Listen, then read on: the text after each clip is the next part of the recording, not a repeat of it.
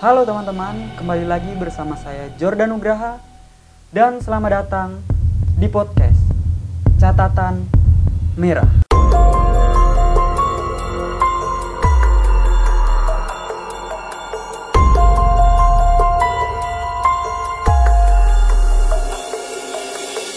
Oke teman-teman, jadi di episode kesembilan ini saya bakal menceritakan beberapa rumah sakit paling angker yang ada di Indonesia. Seperti yang kalian tahu, rumah sakit adalah sebuah tempat yang dituju bagi mereka yang sedang mengalami sakit dengan tujuan untuk mendapatkan kesembuhan. Tapi tak jarang rumah sakit juga menjadi tempat terakhir bagi mereka untuk menghembuskan nafas terakhir. Dan di rumah sakit kita dapat menemukan beberapa ruangan-ruangan khusus. Salah satunya adalah ruangan mayat, atau yang biasa kita tahu bernama kamar mayat. Ruangan ini menjadi salah satu ruangan yang paling ditakuti oleh siapapun, karena seperti kita ketahui, ruangan ini menjadi tempat untuk menyimpan mereka yang menghembuskan nafas terakhir di rumah sakit sebelum dibawa ke pemakaman. Oleh karena itu, banyak sekali penampakan yang kita temui ketika kita berada di rumah sakit. Nah, sebelum saya mulai membacakan beberapa kisah mistis dari beberapa rumah sakit yang paling angker di Indonesia, saya mau mengingatkan kalian semua untuk mematikan lampu kamar kalian, gunakan headset, keraskan volume, dan selamat mendengarkan.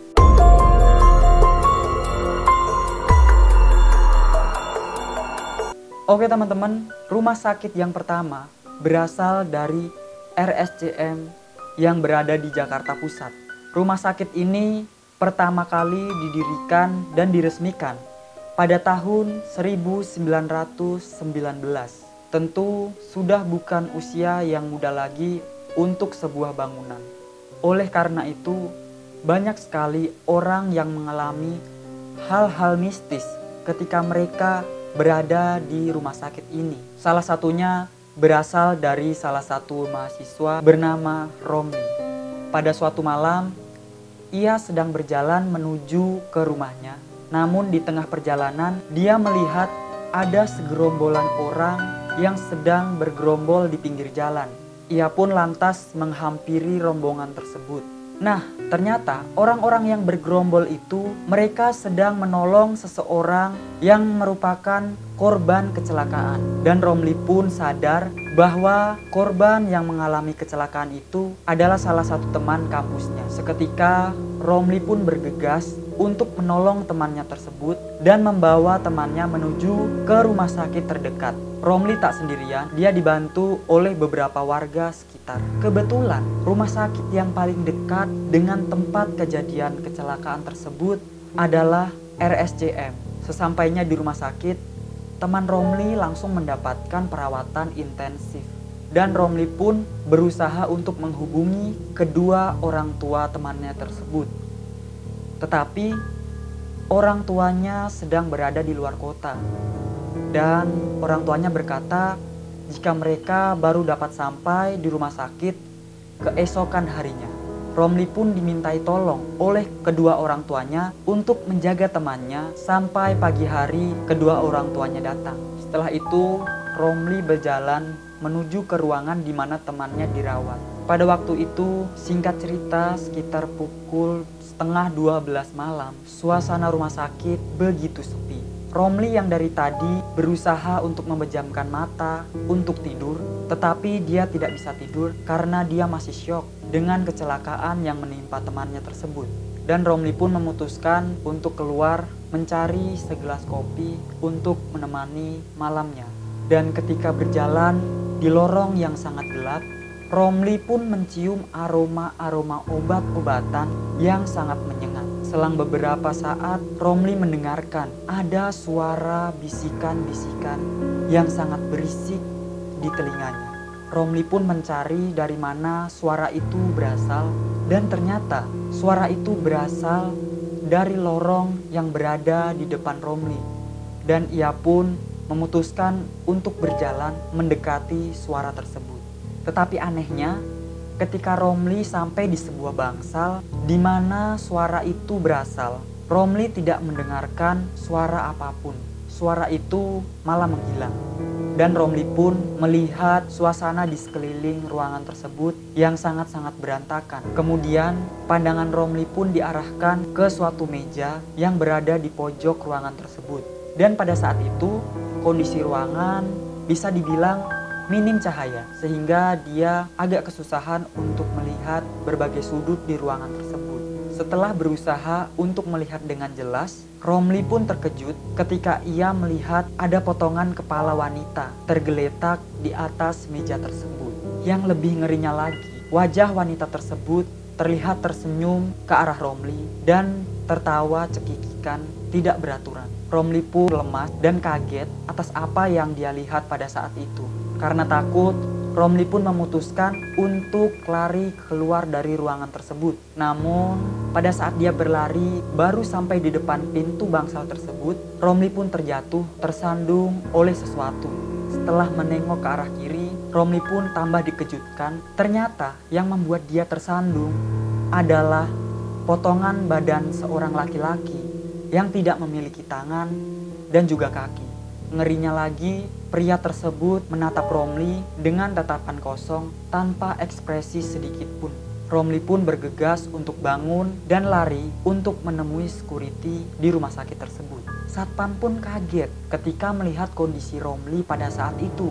Karena wajah Romli sangat-sangat pucat dan dia terlihat sangat-sangat ketakutan. Setelah diberi minum, Romli pun bercerita tentang apa yang dia alami ketika berada di lorong dan juga bangsal di rumah sakit tersebut. Dan satpam pun mengiyakan apa yang diceritakan oleh Romli karena ruangan tersebut merupakan bekas ruangan bedah umum yang sudah tidak terpakai lagi. Satpam juga menceritakan bahwa di tempat tersebut dia sering mendapatkan penampakan-penampakan yang serupa dengan apa yang dialami Romli, seperti potongan tubuh, kepala, tangan, dan juga kaki. Setelah kejadian itu, Romli yang masih merasa ketakutan meminta satpam untuk mengantarkan dia menuju ke ruang I C U di mana temannya dirawat. Dan Romli pun tidak meninggalkan ruangan I C U sekalipun sampai pagi. Oke teman-teman, untuk cerita horor yang kedua berasal dari Rumah Sakit Dharma Medika.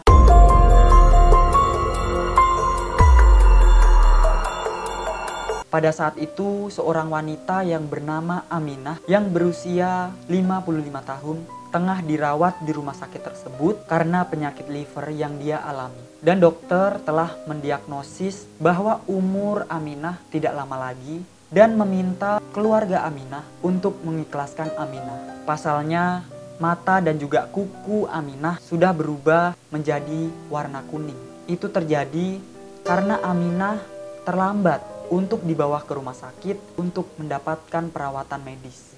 Meski demikian, pihak keluarga tetap meminta kepada pihak rumah sakit untuk menyembuhkan Ibu Aminah ini. Sehingga pihak keluarga pun memutuskan untuk menyewa kamar V I P untuk Aminah. Selama di rumah sakit, Aminah terus mendapatkan perawatan intensif dari pagi, siang, sore, dan juga malam hari. Aminah terus mendapatkan penanganan dari dokter dan juga perawat yang ada di rumah sakit tersebut. Namun pada suatu ketika ada pemeriksaan yang dilakukan pada pukul dua pagi. Aminah diperiksa oleh seorang perawat yang sudah cukup tua. Kira-kira usianya hampir sama dengan Aminah. Setiap harinya tim dokter juga meminta kepada keluarga Aminah untuk mengikhlaskan, mengingat kondisi Aminah yang sudah sangat-sangat kian memburuk. Namun, pada hari ketujuh, tim dokter kaget ketika melihat kondisi Aminah yang kembali segar bugar, seakan-akan tidak merasakan sakit apapun. Dari hasil pemeriksaan, diketahui bahwa kondisi Aminah semakin membaik. Hal tersebut tentunya berbanding terbalik dengan hasil pemeriksaan selama enam hari sebelumnya. Aminah pun bertanya kepada dokter kemana suster yang biasa memeriksa Aminah pada pukul dua pagi. Aminah ingin mengucapkan banyak terima kasih kepada suster tersebut menjadi lebih membaik. Mendengar ucapan Aminah tersebut, Tim dokter dan juga beberapa perawat kaget. Pasalnya sesuai dengan jadwal pemeriksaan di rumah sakit, tidak ada pemeriksaan yang dilakukan pada pukul dua pagi. Terlebih lagi, tim dokter mengatakan bahwa tidak ada satupun perawat yang berusia lima puluh lima tahun. Semua dokter dan juga perawat yang berada di rumah sakit tersebut rata-rata memiliki usia yang masih muda. Seketika suasana di dalam ruangan tersebut menjadi hening dan merinding atas apa yang disampaikan oleh Aminah. Terlebih ketika Aminah menyampaikan bahwa perawat tua tersebut selalu datang pada malam hari dari arah sebelah selatan. Padahal arah sebelah selatan dari rumah sakit tersebut bukan merupakan ruangan perawat, tetapi merupakan arah dari ruangan kamar mayat. Dan ceritanya pun selesai di situ, teman-teman. Itu dia dua dari sekian banyak cerita horor yang terjadi di rumah sakit di seluruh Indonesia. Selain dari kedua rumah sakit tersebut, masih banyak cerita-cerita horor lain dari rumah sakit-rumah sakit lain, seperti cerita horor dari rumah sakit Mardi Waluto yang ada di Blitar, rumah sakit Immanuel, dan juga Bandung Medical Center, dan rumah sakit-rumah sakit lainnya yang berada di Indonesia. Oke teman-teman, sekian saja cerita horor di podcast Catatan Merah episode kesembilan ini. Kalau kalian suka dengan video ini, jangan lupa untuk klik tombol like dan juga komen di bawah jika kalian memiliki pengalaman-pengalaman horor. Jika kalian ingin pengalaman horor kalian diceritakan di podcast Catatan Merah, kalian bisa mengirimkan cerita horor kalian ke email kami catatanmerahku at gmail dot com atau ke akun Instagram saya at jordan nugraha. Oke teman-teman, sekian podcast Catatan Merah kali ini. Sampai jumpa di Catatan Merah selanjutnya.